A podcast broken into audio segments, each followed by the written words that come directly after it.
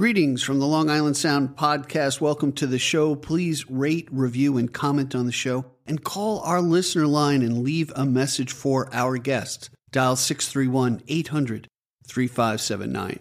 All right, enjoy the show.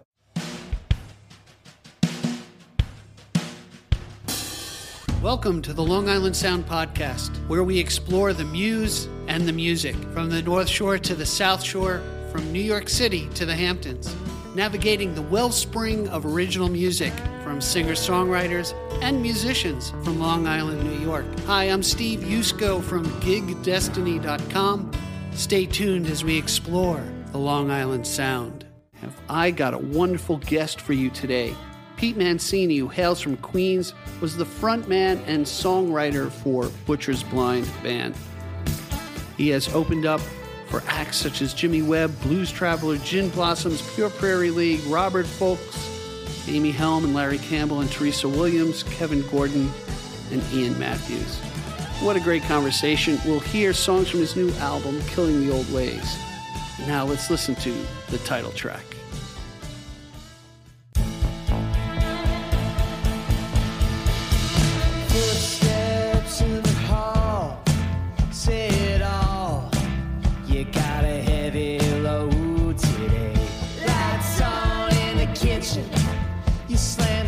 Slam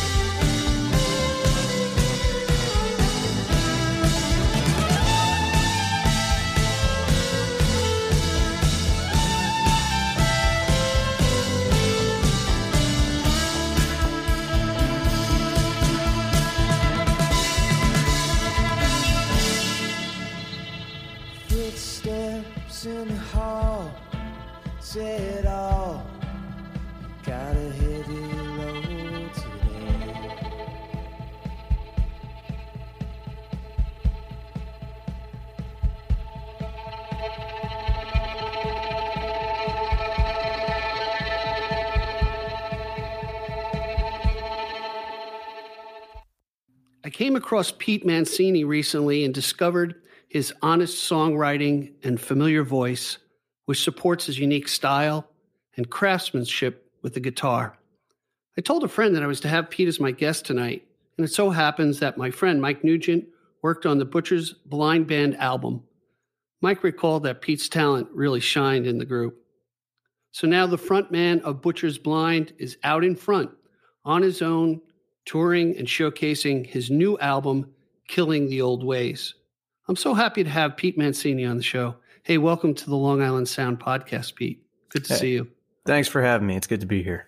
Yeah. And what was kind of unique is I actually usually just meet my guests like this virtually. Uh, but I happened to stop by that uh, round that you were doing with Nico uh, Payton and Ann O'Rourke, and I think Gizmo, Gizmondo, or and uh, I really enjoyed it. It was really nice to meet you beforehand. So uh, Yeah, that was a fun night. Um, I love playing beeries. So yeah, it's and, and uh, I don't know if you know this, Steve Beery and I were in the same Boy Scout troop. So uh, ah, I didn't know yeah, that. yeah, he was like you know my big buddy protecting me. Very cool. uh, it's it's always good to see him, and uh, just a little plug for uh, Mr. Beery's. He's a great supporter of original music here on Long Island. So uh, we need more guys like him out there, uh, you know, exposing your art in, in out in the music place. So you're from Queens, from my understanding. You're still in Queens, or Still in Queens, Bellerose, um, where I grew up. Um, it's right on the uh, Nassau Queens border. And I've Mhm. always kind of had, you know, one foot in Nassau, one foot in Queens musically, uh, playing all over right, the the, island. right by the right by the track. Yeah. Yeah, right over there.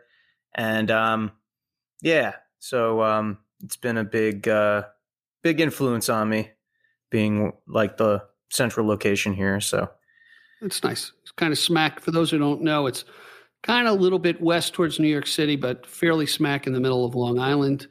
You can get to everything on Long Island in 20 minutes at two o'clock in the morning when there's no traffic. So uh, that's, that's that's the key to that. yeah. So where where did it all begin for you as far as um, uh, you know an instrument or singing or hey I can be a singer songwriter? What what really kind of what was the epiphany moment for you? Uh, it's funny because I was just talking about this with uh, Nico the other night, and um, yeah, I grew up in a very musical household. My mom played piano. My dad he used to play oboe, and Hmm. um, you know we always had records going. We had the Beatles, Clapton, Four Seasons were big favorites, and um, I played piano and violin as a kid, but they didn't really stick. You know, the Hmm. classical approach didn't resonate with me and I just considered myself a failure because I couldn't get it. So I just thought that was it. You know, I tried music, that's it. And uh, in high school, I saw Jack White playing Death Letter and Seven Nation Army at the VMAs. Oh, great. Beck did this really cool, like, spoken word intro for them. And I was like, you know, that's the coolest thing I've ever seen. I have to play guitar. I went out and I, I got my first guitar In high school. in high school. Yeah, I started oh. when I was 16. And that's when I started playing in earnest. It was cool because in that moment, you know, you heard this great White Stripes song, but also he played the Sun House song. So, you know, in that moment, you got punk rock, you got blues. You know, it opened several doors for me. And like I started seeking out old blues records and, uh, I had a blues band with some friends, and um, you know we were listening to Elmore James and stuff. You know, every high school kid is like obsessed with Led Zeppelin for a while, Right. Right. But uh, you know, we were like, oh, who were they listening to? And you know, we found out a lot of cool music that way. Allman Brothers, and just going back, following the trail with their influences. And uh, a few years later, uh, in well, one year later, really, uh, senior year, my buddy passed me a note in class with like a list of songs I had to check out, and one of those songs was "Theologians" by Wilco. okay. and- yeah. That song, I don't know if you've ever had the experience where a song just hits you at the right time in your life and just knocks you on your ass and um, Mm.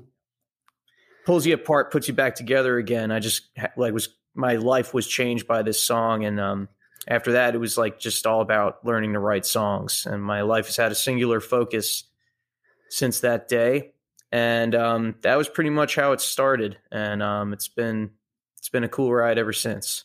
You know, you know, it's interesting. I, I did watch that uh, that Wilco um, uh, video that you did, and and for those who don't know, I put chapter marks in the podcast. So anything we discuss, people we discuss, like Jack White, and and links to um, Pete's videos and and music will be right in the chapter notes, so you can jump right to it, and we'll you'll see images change with that. What I think is really neat. I really love Jack White, by the way. I think Jack White is is like one of those original guys that. Um, you know, he he just he just plays. He plays on a you know a, a cheap Japanese guitar, and he's like a garage band guy. and he's not afraid to be himself. And yet, you know, I think he's really great at what he does, and he's reinvented himself with the blue hair and stuff uh, recently. He's Yeah. going back on tour, and um, and it's funny you mentioned him and and uh, Led Zeppelin in in the same comment, and I remember seeing a video with him. Uh, and uh, the lead guitarist uh, for Led Zeppelin, who I just drew a blank because I'm old, Uh, Jimmy um, Page. Jimmy Page, yeah, he did he did that, and with uh, one of the guys from U two, uh, did this little thing where they're kind of trading riffs and stuff like that, which is really really neat. But I, I find it interesting that there was a a particular song, the Wilco song, that kind of kind of hammered it home for you, you know. Yeah. And uh, and what what did that do? Like so you're you're building a foundation of all right. What did these guys study? Who did they listen to? But now I can do it. You know, did so. I guess the next question for me is I'm always curious about this. Uh, is how you capture the muse. You know, um, uh, I think everyone has the ability, but I think most of us don't woodshed it to really kind of take it when we hear it and write it down and then explore it. So how does how does it hit you? I guess. Like, Yeah. do you sit down and do you sit down and write, or you know, in the moment? Um, I, you know, so you you you made a lot of great comments there, and and I'd agree that it's something that anyone could do, but it's a skill that you have to hone. And I'm, you know, I I do sit down and write, but there's a lot of like you know you just write throughout your day. You're walking around, you you hear a lyric or a melody or something. You know, there's no like uh, what comes first. You know, a lot of people ask what comes first, the music or the words. And then Right. there's no right answer to that. It's always songs come from everywhere, and you just kind of have to pluck them out of the air and write them down. And it takes a lot of trial and error. Like when I first started writing songs, I just was real hard on myself and, uh, you know, didn't like what I was writing at all. And then eventually you hit one and you're like, oh, all right, I like how this came out. Yeah. And, and then from there, it's just a matter, you, you keep going, you keep exercising that muscle and eventually you start to write songs that you like and, and believe in and songs that you want to play out and, and perform and uh if you like it someone else will connect with it you know Mhm. so i mean that's really the only metric you have to go by um and you know there's like you can like get in your head and like oh i'm not writing songs that are you know as good as you know the people i'm listening to but you could kind of you know trip yourself up if you if you go you know put these limitations on yourself you can only be better than yourself so that's Right. what's guided me my whole Yeah, ex- exactly. I think when you when you're true to yourself too, and and you can explore it. I know. I I I think songwriting is akin to creative writing in some ways. In that, you know, early in my creative writing, you know, I used to edit on the fly, and you know, I don't know if I somebody told me that, but I, I said I can't do that. I just got to throw the thoughts down, revisit them, revisit them, revisit them, hone and edit. Editing is is is key. Mhm. But to, to dismiss out of hand is, I think, a bad thing because Yeah. it may be coming to you. It may be coming to you for a reason. Here's another thing. It's I, mean, I don't know if it strikes you this way. I've written poetry and stuff, and this may sound maybe because I'm older now. I used to, if I something was driven in that in the phrases, I'd get choked up about it. You know, I'd, I'd, I'd feel a little bit of emotion. That and to me, that was like there's something there. There's something there to share. You know, and and I don't know if that's the case with you or Oh, absolutely. Um, and know? it's been happening to me more recently, um, where you know if if I hit a certain phrase and it, it's you know you feel emotions start to well up, it's like all right, well then that's got to be that way, you know. yeah, I'm, I'm And, uh, on I'm on to something here. Yeah, Yeah. Um, so yeah, it's just a lot of trial and error, and it's a lot of just the more you do it, the better you you get at it. right. So so now that you're you're out on your own, are you uh, what I call a sole practitioner when it comes to writing and and putting the music together? And was it different when you were in the band? Were you I know you were the front man for the band, but were you the the main um, writer songwriter for the band, or was it more collaborative? Yeah, I was the uh, primary songwriter in in the band, and I would bring the songs in, and we would, you know, work on the arrangements together. So you know, uh, it was filtered through all of our influences. So Mhm. I would have that initial chords, melody, words, and then I would we would shape it into something that was Butchers Blind. You know, that was that was our That was- sound. right, right. And uh, now I just you know I write mostly myself, but I also I love co-writing.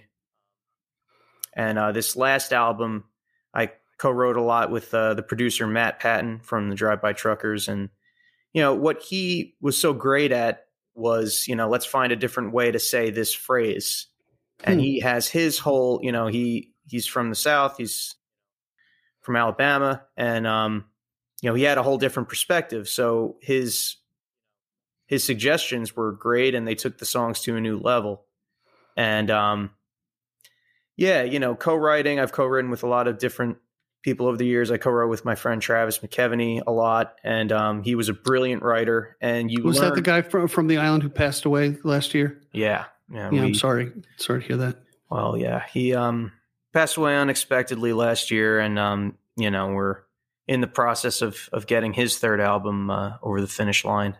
Oh, nice. and um, we're keeping that going. Uh, but yeah, you know, co-writing for me has always been.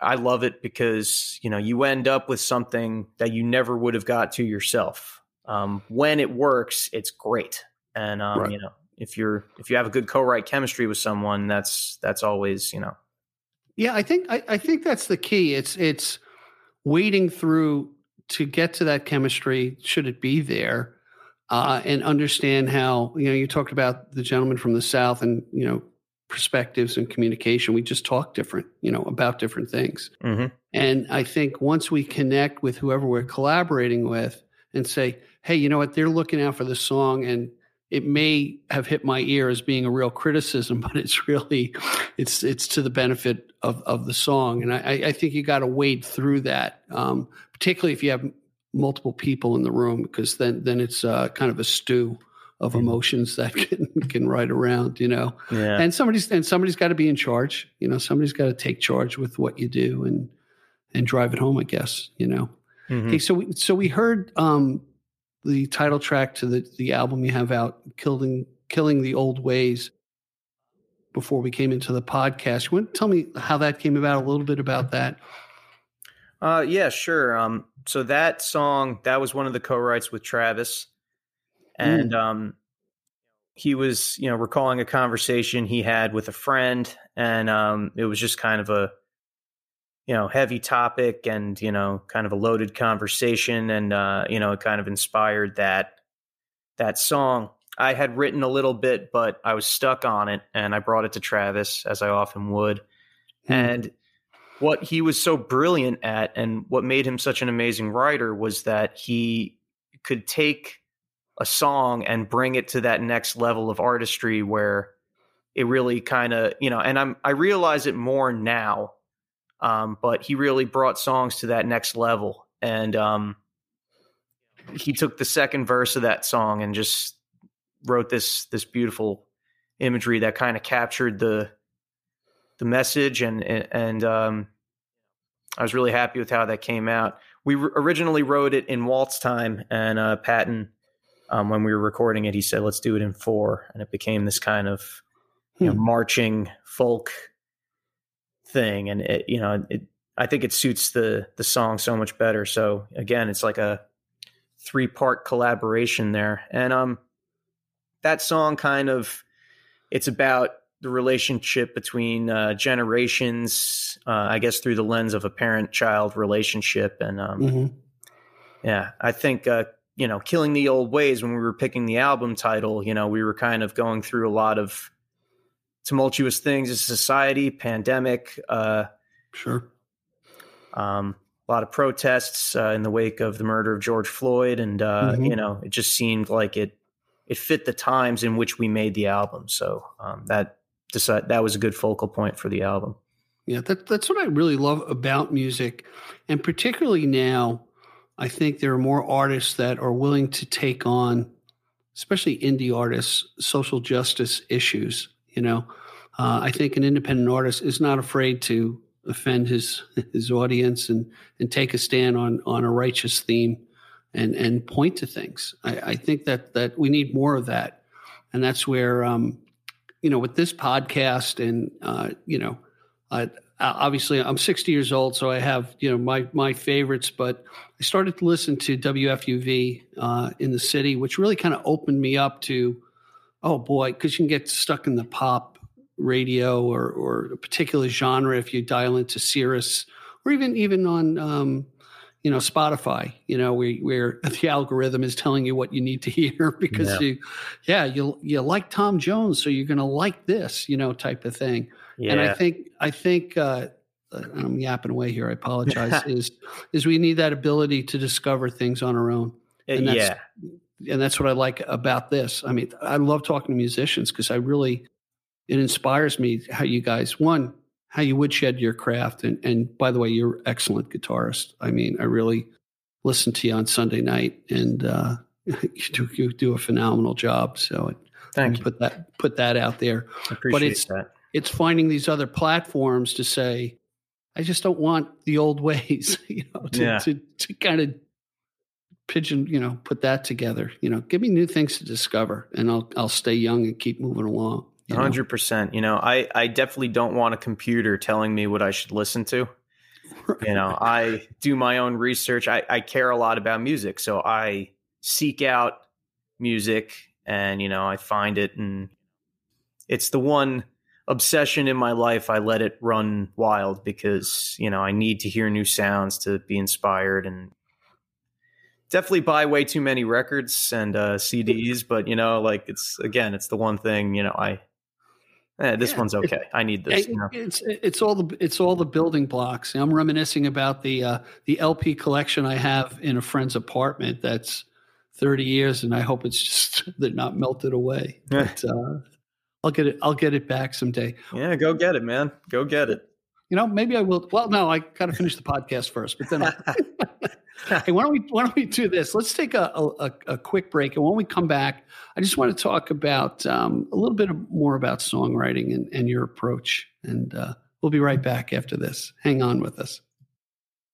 On Sunday, June 26th, join WUSB for an anniversary brunch celebration at 11:30 a.m. in the Stony Brook Union Ballroom. And on Wednesday, June 29th at 8 p.m., celebrate the station's 45th anniversary at the WUSB Anniversary Concert at the Staller Center for the Arts in Stony Brook, New York. Find tickets to all these events and details at WUSB.FM. Listen to WUSB Radio at 90.1 and 107.3 FM and stream WUSB Live 24 7 online at WUSB.FM. Hey, everybody, we're back. We're here with Pete Mancini.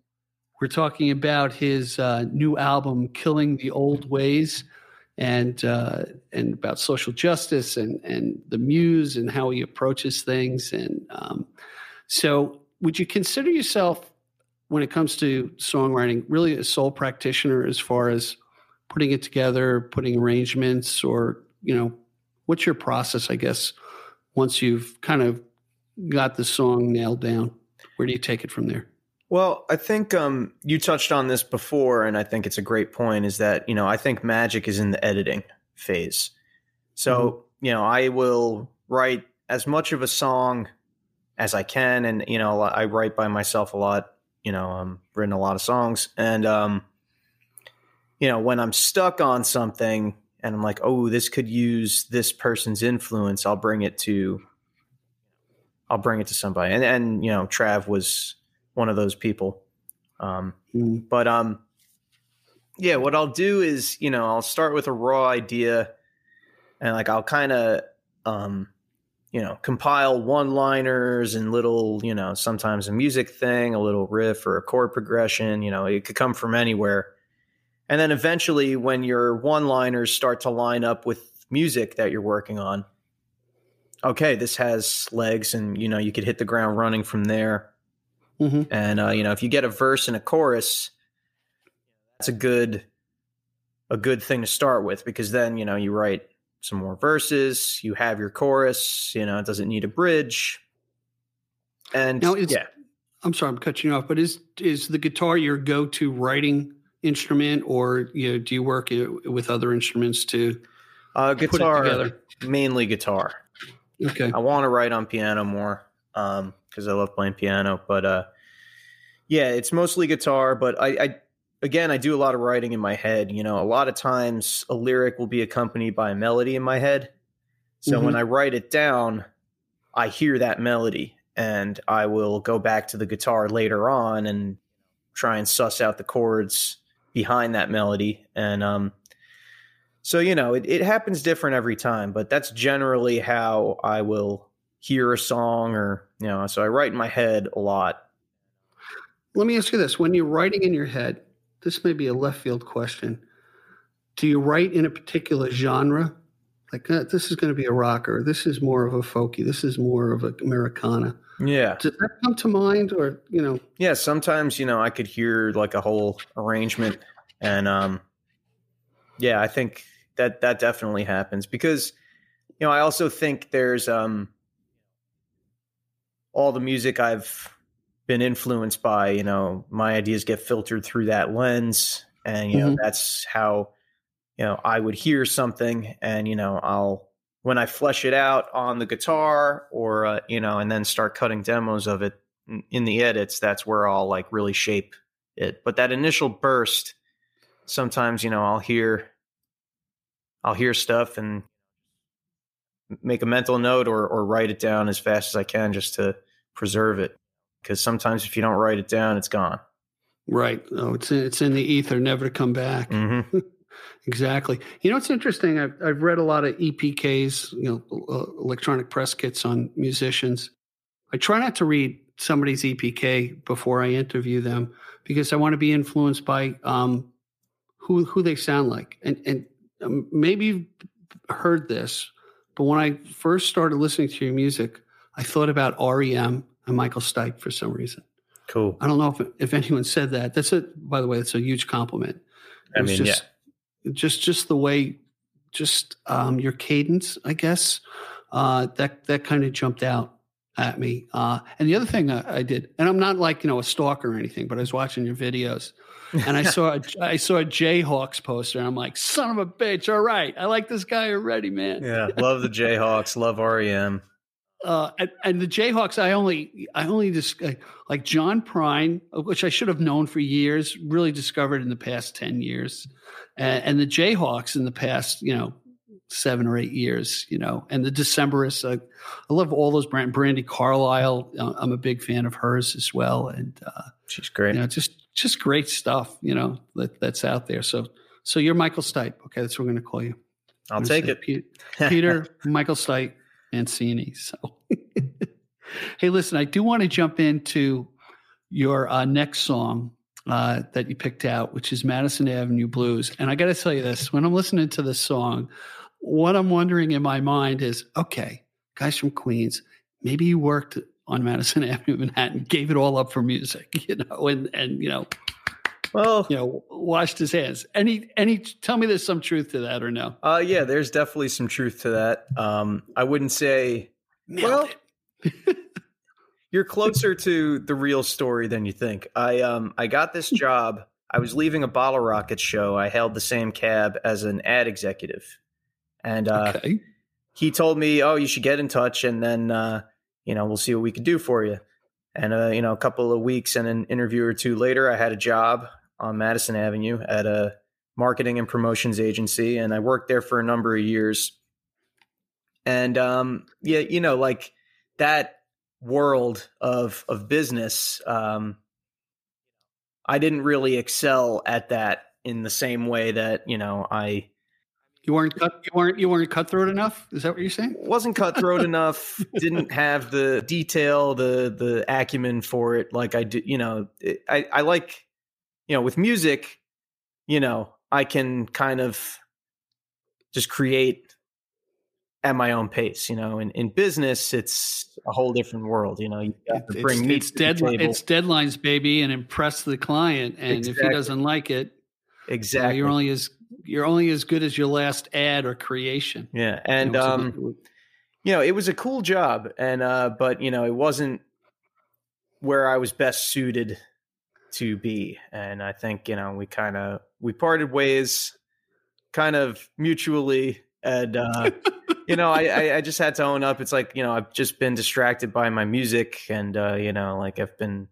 I was kind of uh, at a personal crossroads in my life as well, and um, I think it was the right decision to to step away at that Well, I think I I think you yeah you picked the right thing as far as I'm concerned. and uh, that that part of the city, commuting there and back, I, I took the uh, express bus from Queens into the city, and uh, you know, it was just kind of uh, with all the Hor- horrible, horrible. yeah, I didn't really fit in in that part of the city. There, you know, I love downtown. I love the Lower East Side. Uh, but you know that, you know, I'm not a. Uh, Madison yeah, no, man. I'm not. Yeah. Um, I was, but I'm not. And uh, one interesting thing: one day I was coming out of work, I saw Noel Gallagher from Oasis. He was watch shopping. He was coming out of uh, Oh. Breitling watches, Oh, yeah. of course. Right. and uh, you know, I was of I, course. I was like, oh my God. Like, you know, there's the dude who wrote Wonderwall, Champagne. You know, I, I'm a big Oasis fan. And, uh, you know, I was just kind of like, Did you run up? Did you run up to him dumbfounded and get his signature? no, I was just kind of no? like frozen in place. And then he, he walked away. I was like, ah, damn it. I should have said hi to him. But uh, he probably just Oh, would have been like, you know, fuck you and walked away or something. I, it's funny because I, I I used to work around New York City in sales and stuff, and we'd see famous people on occasion. We were out this guy Vince and uh, and um, what's his name Andy Rooney from 60 Minutes was walking with his wife. Now Andy was about 80 years old at the time. Mhm. You know, he goes, "That's Andy Rooney. I'm going to go say hi." I said, "Oh, please don't do that." And he runs up to Andy Rooney. He goes, "Hey, Andy Rooney, can I have your autograph?" And Andy Rooney looks at him and goes, "No." and just keeps walking with his wife. It was like classic New York. It was That's perfect. awesome. So on on that note, let's let's take a listen to Madison Avenue Blues and we'll be right back after the song. Enjoy everybody.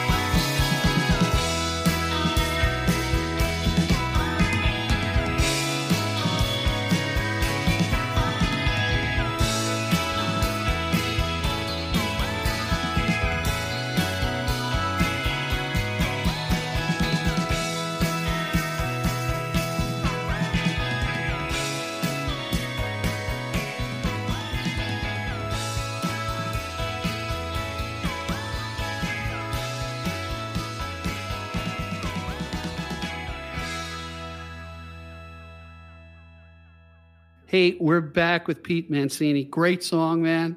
I nailed it. I knew there was a story behind it in the first person. I'm an oracle, and that's why you should be tuning in.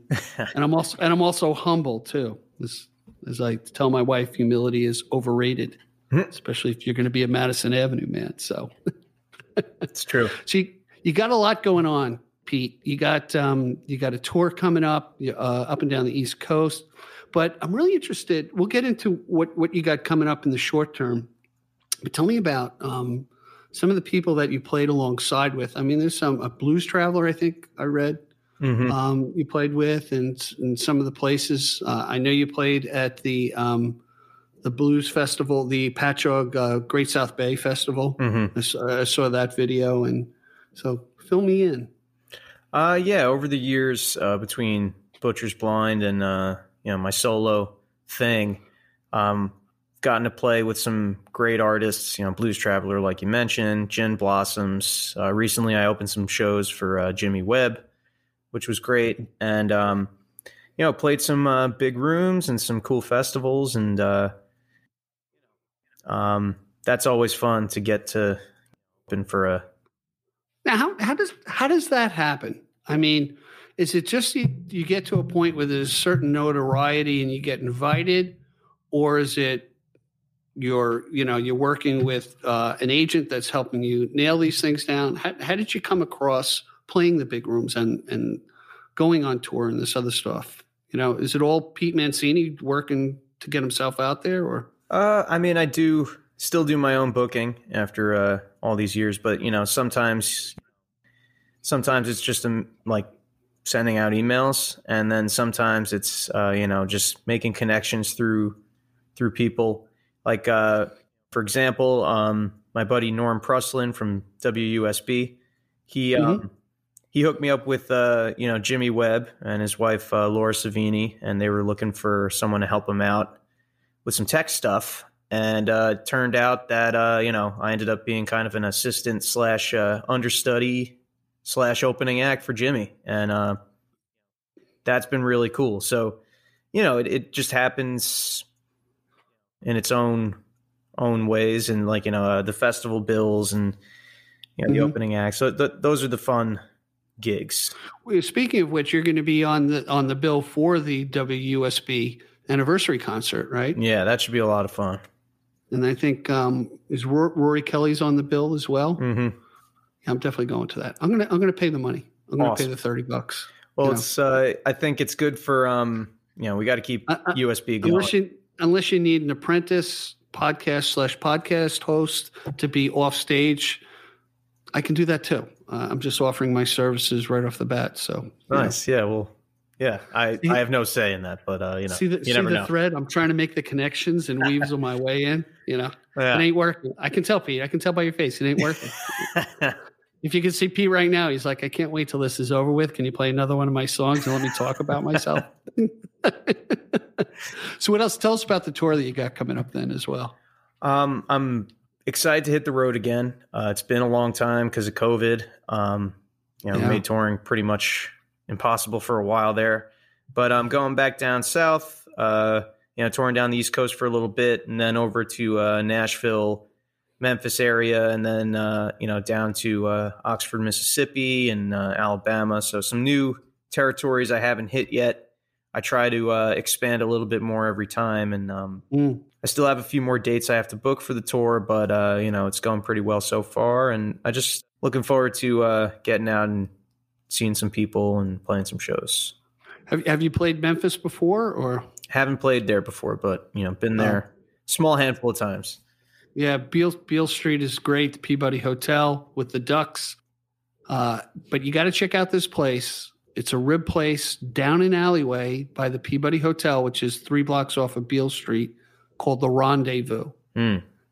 It's the best, best ribs if you're a rib eater. It's uh, it's great. Anyway, little plug for them. Cool. Had had good memories at the. Yeah, you'd be uh, hard pressed to find bad barbecue in Memphis. Um, yeah, Last time. I was passing through on my way to the studio, we got uh, Central Barbecue. And, uh, okay. that is apparently where all the pitmasters in town eat after they close up. So Gotcha, gotcha. It's kind of like the uh, insider's uh, secret. Um, but I'm, you know, always down to try. I love barbecue, so I'll eat have you have you gone to Martin's in uh, Nashville? Martins. I don't. Martin's. It's a little bit off the beaten track, not on the main street, which is a zoo these days. We were there in uh, in October Mhm. with other couples. Caught COVID. Very worth it. We were inoculated, so it wasn't so bad. Hmm. But Martin's is you walk into Martin's and it looks just like a little takeout place, right? Mhm.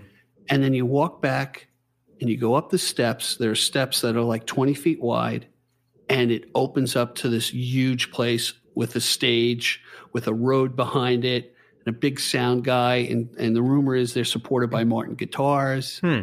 And and we and they had great barbecue. We we we sat right behind the sound guy and bought him a few drinks, and we were like golden. Great place. Yeah. You should check it out. They have acts that play there too. Cool, was, yeah. uh, Um, sure, I sure love uh, in Nashville. I love Arnold's barbecue. That place is really good. And Carter Vintage is right across the parking lot, so you get some barbecue, and then you go see some guitars that you'll never be able to afford. So it's, it's a fun afternoon.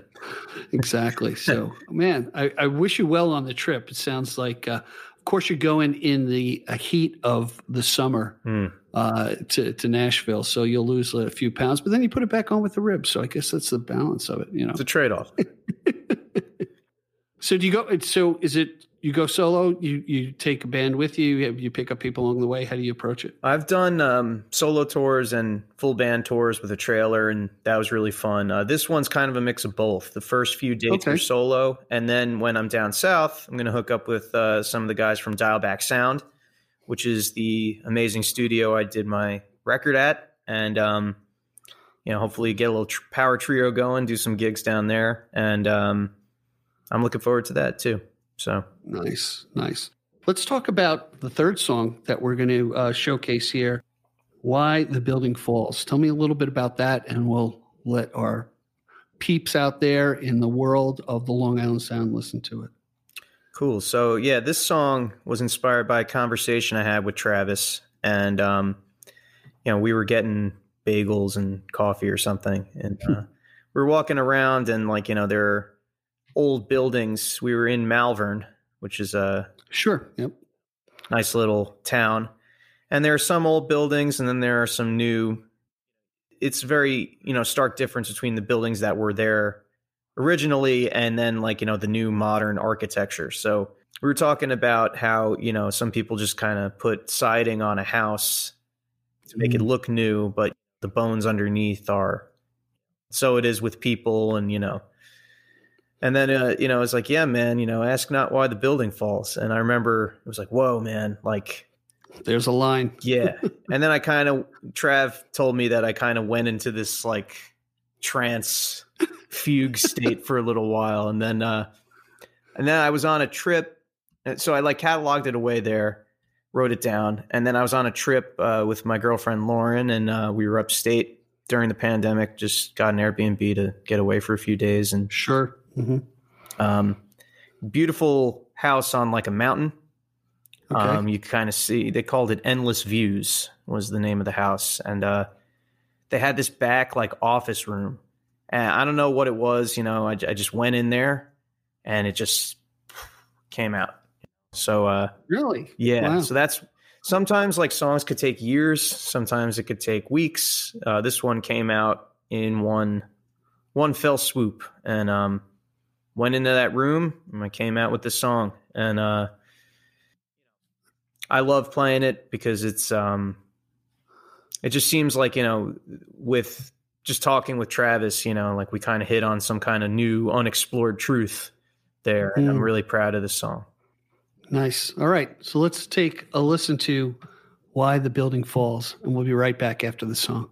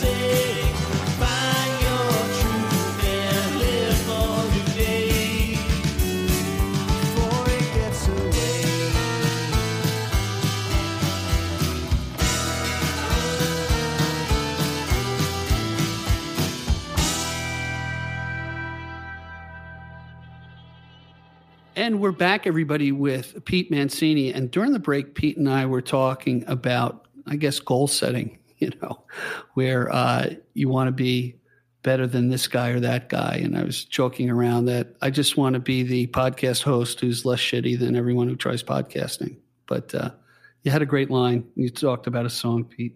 So, uh, Aaron Lee Tasjan, who's a great songwriter, um, he has a song called Success. And the, the line goes Success isn't about being better than everybody else, it's about being better than yourself.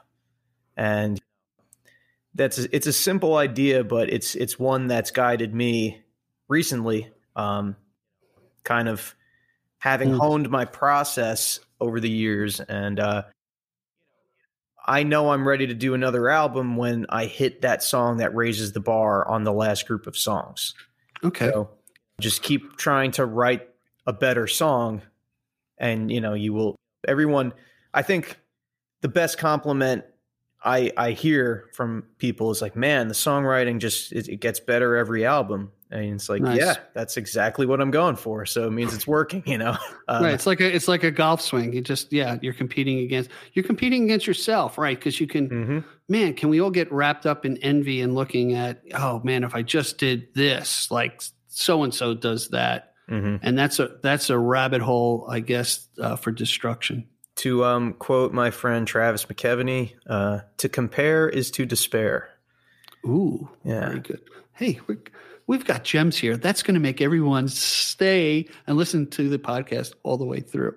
Yeah, we saved Hey. the good stuff for uh, for the end here. For the end, yeah, and that's what I'm going to tell them in the front, you know. But then people race to the end and you know read the end of the book. So, but um, hey, Pete, a good friend, I end my podcast this way, uh, and it's something that's r- rang true to me. A friend of mine said, "You know what? We can account for what we have in our bank, you know, what we own. We can never, never account for the time we have left on Earth." So, uh, the fact that you gave me an hour of your time, shared your music with me, is is a real blessing, and I really, I, I I really appreciate it. I thank you for it. Well, thanks for a great conversation, and uh, thank you for you know shining a light on the local scene here because uh, that's super important. And um, thank you for doing that. All right, send send your buddies my way. They will be my welcome guests. So uh, anyway, thanks for being here, everybody. Take care. We'll see you soon. Thank you for joining us today. I appreciate the time you spent with us. Please subscribe and comment and visit us at gigdestiny.com. Till next time, be generous with your joy, keep your spirits high, and let the music take you on a journey. Be well. Peace. Thanks so much for listening. Please rate, review, and comment on the show. We really love to hear from you. And call our listener line at 631 800 3579. Again, thanks so much. Be well.